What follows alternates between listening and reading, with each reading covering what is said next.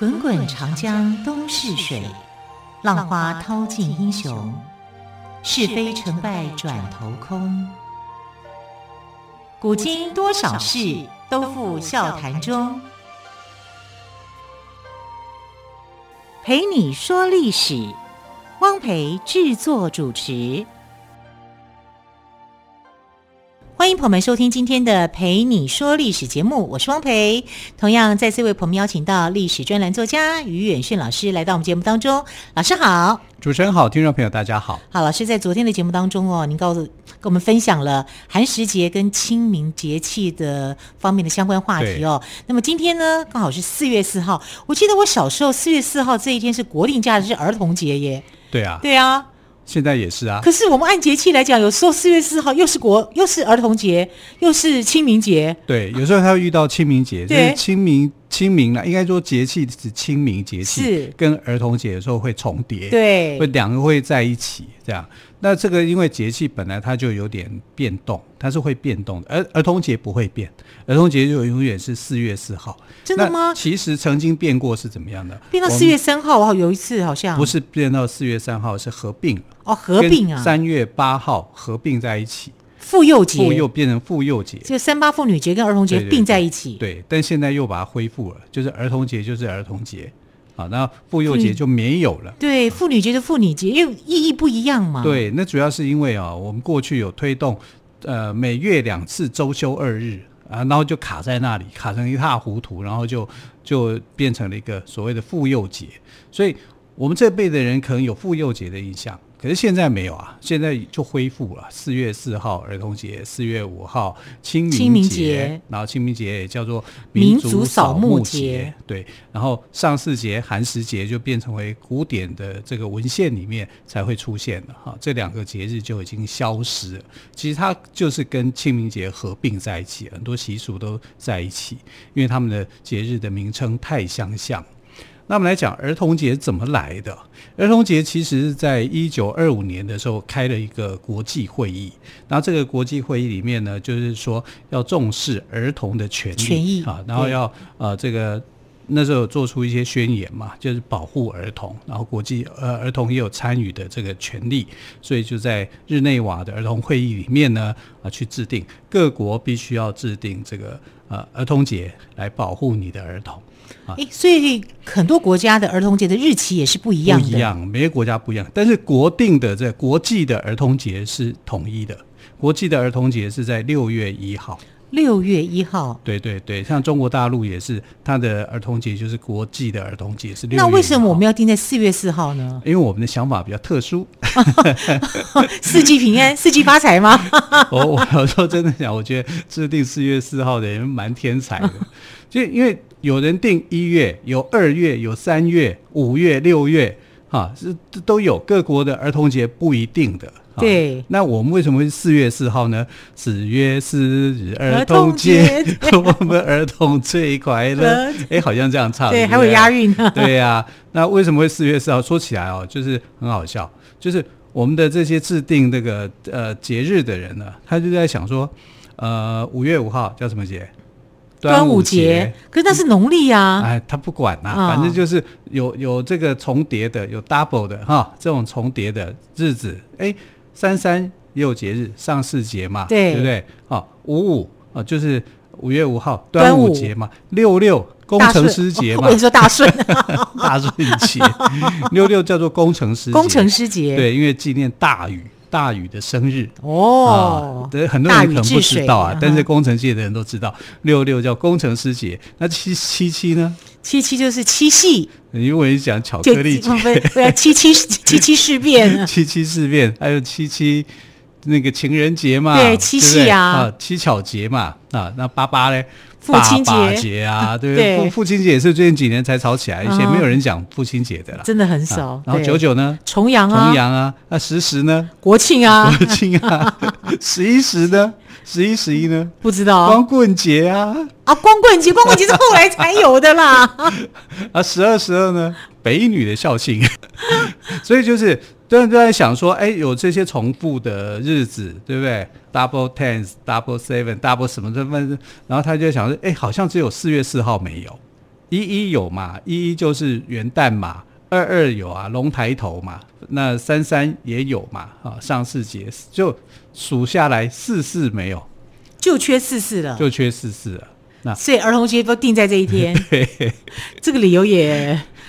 也太牵强了，不过呢，对孩子来说，放假就是开心的。对啊，我管你哪一天。本来在古代哦，就是到清明的时候，或者是在寒食节，因为古时候还有寒食节，寒寒食节是很重要的日子，在古代非常重要，是放假的，大概放五天假，像我们现在一样，我们现在放五天假，那也只有今年啊，以往也没有放这么多。对啊，哎，以往就叫春假啊。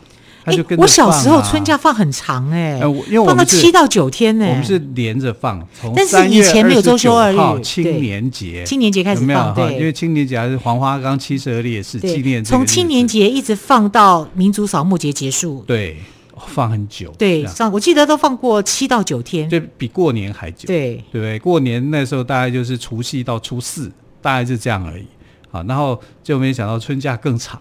啊 读书的小孩都好开心，我管你哪一天。可是实施周休二日之后就没有了啦。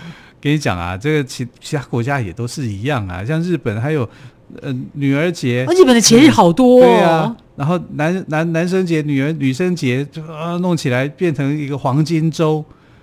也是这样子，七八天在过，嗯 啊，所以我们的春假，但这对于观光产业倒是蛮不错的。对啊，你想想看，我们以前放假放这么多啊，对不对？所以现在这个有了孩子以后啊，他们也享受这个假期嘛，我们就好好帮他安排就好了嘛。对啊，所以这是儿童节的一个由来啊，就是呃，台湾呃，中华民国儿童节四月四号啊就开始了。然后国际的儿童节六月一号，啊，然后这个是根据在一九二五年的啊联合国的日内瓦的一个国际会议里面呢，是希望呃各国都能够保护儿童啊所制定的这个节日，但他没有把节日定死，就是说哦定在哪一天呢，是没有的啊。如果真要有的话，就是一国际的儿童节是在六月一号，所以有些国家也把六月一号定为是。啊，国际儿童节，嗯，是这样子来的，嗯，那四月四号对我们来的意义来讲，它跟清明节很接近。那清明的意思就是一定要去扫墓吗？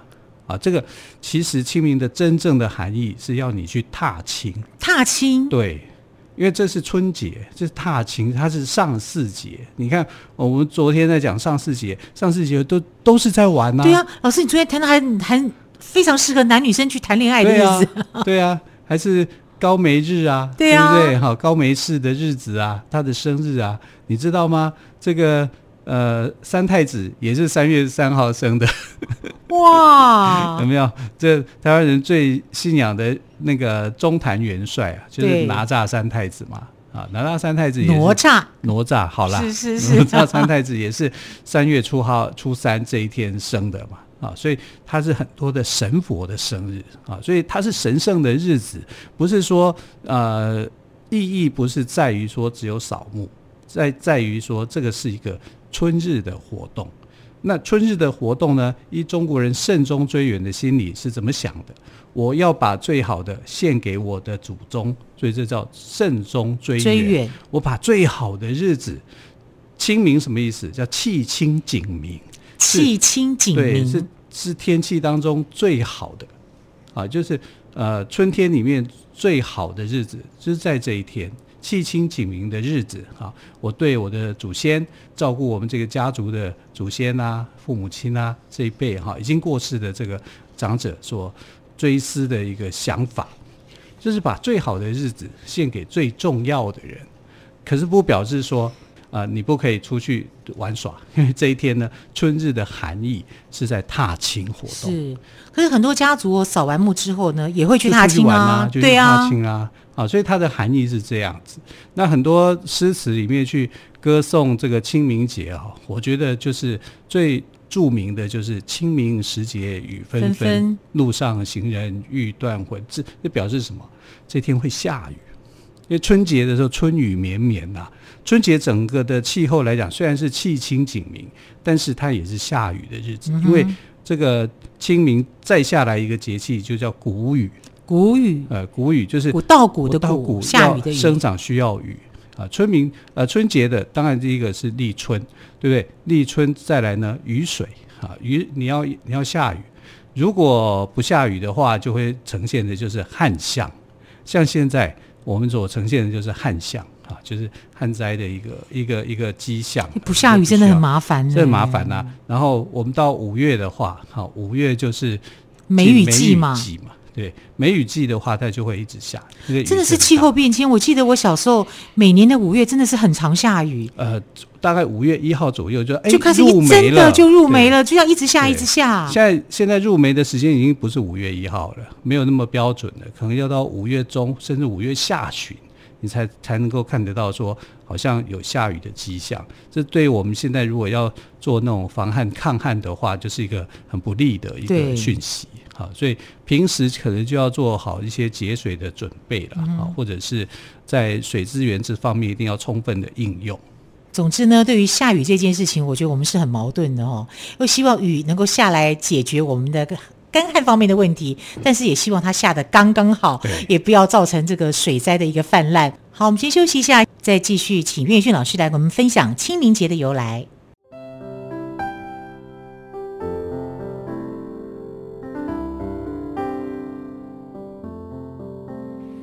见台北的身影，拥有颗热情的心，有爱与梦想的电台，台北广播 FM 九三点一。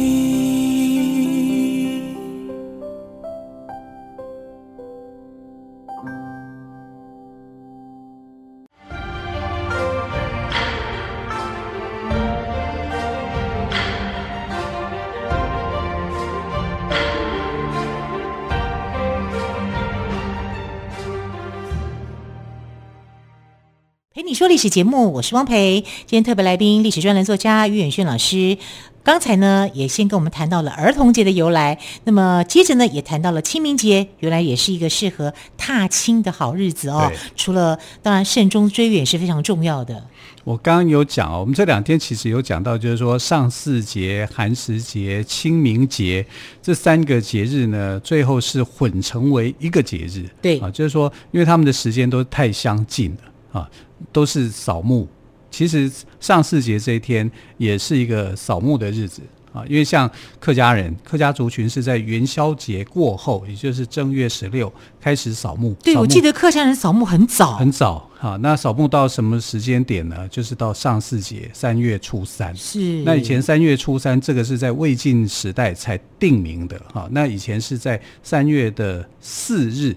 啊，这个巳就是子丑寅卯辰巳午未的巳，这个巳日。那这个巳日呢，通常都不会是三月初三，都不会是初三这一天。可是到魏晋的时候就明定啊。那到了一个时代的一个演变以后，就发现说上巳节跟寒食节的含义、祭祖的含义，一些什么东西都是跟那个四月五号的清明节、清明节的扫墓。啊，它相关联，就干脆就把这三个节日合而为一，做一个整合了啊。所以其实清明节是这样，它原先是节气啊，是节气一个时段的时间，大概是十五天嘛啊。到后来它就变成了节日，那个节日呢，跟民族扫墓节是有相当大的一个关联。所以我们现在通通常啊，会把四月五号。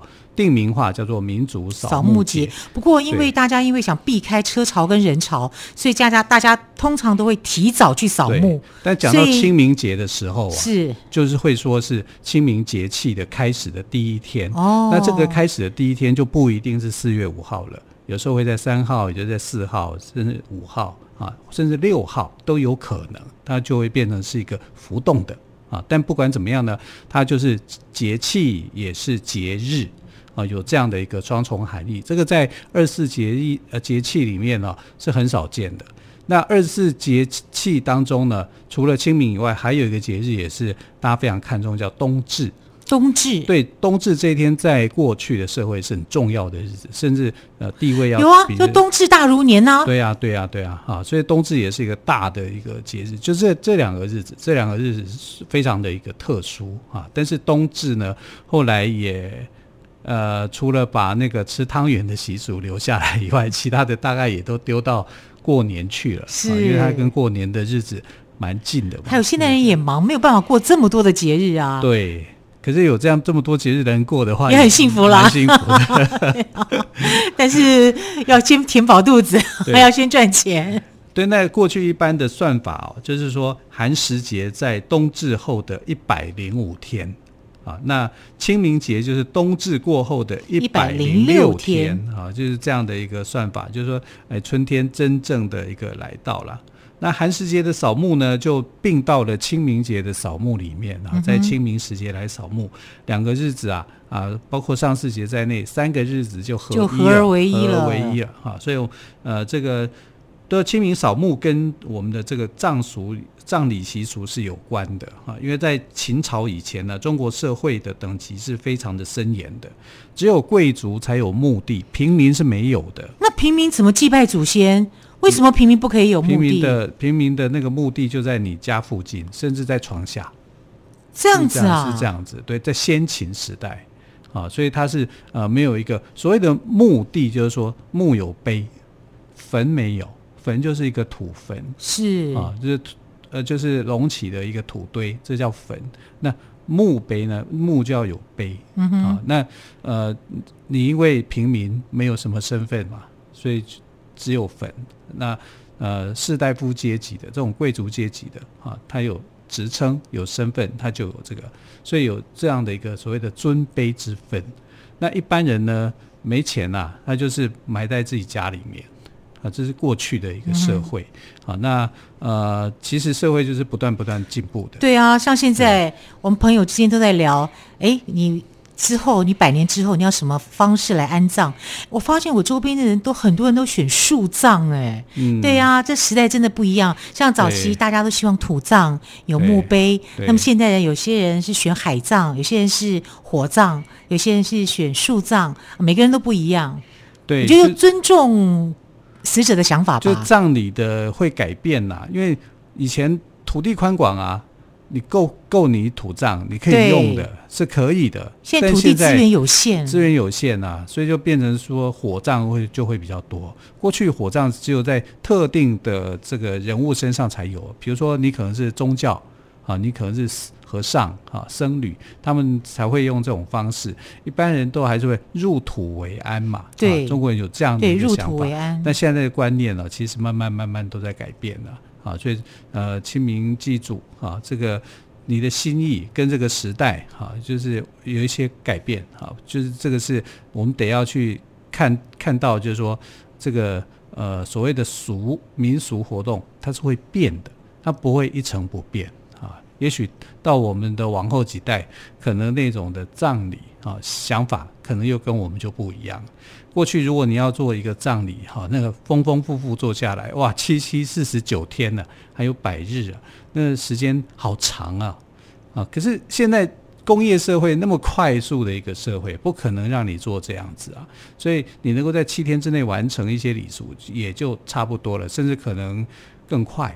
啊，像我一个朋友啊，他是呃信仰那个伊斯兰教的啊，那他们三天就要入土为安，三天就要完成葬礼啊，所以跟我们的想法是有一些差异的。但不管怎么样，就是要去尊重别人的一个宗教跟别人的一种习俗啦。当然是这样子，对对，就是我觉得死者为大了哦，就尊，而且要尊重每个人不同的宗宗教跟信仰。对，那其实，在唐朝的时候，唐玄宗开元二十年的时候呢，他就有做一个比较平等的，因为我刚刚讲说先秦时代啊，这个墓跟坟是不一样的，墓地是有碑的啊，坟是是一个土丘，那。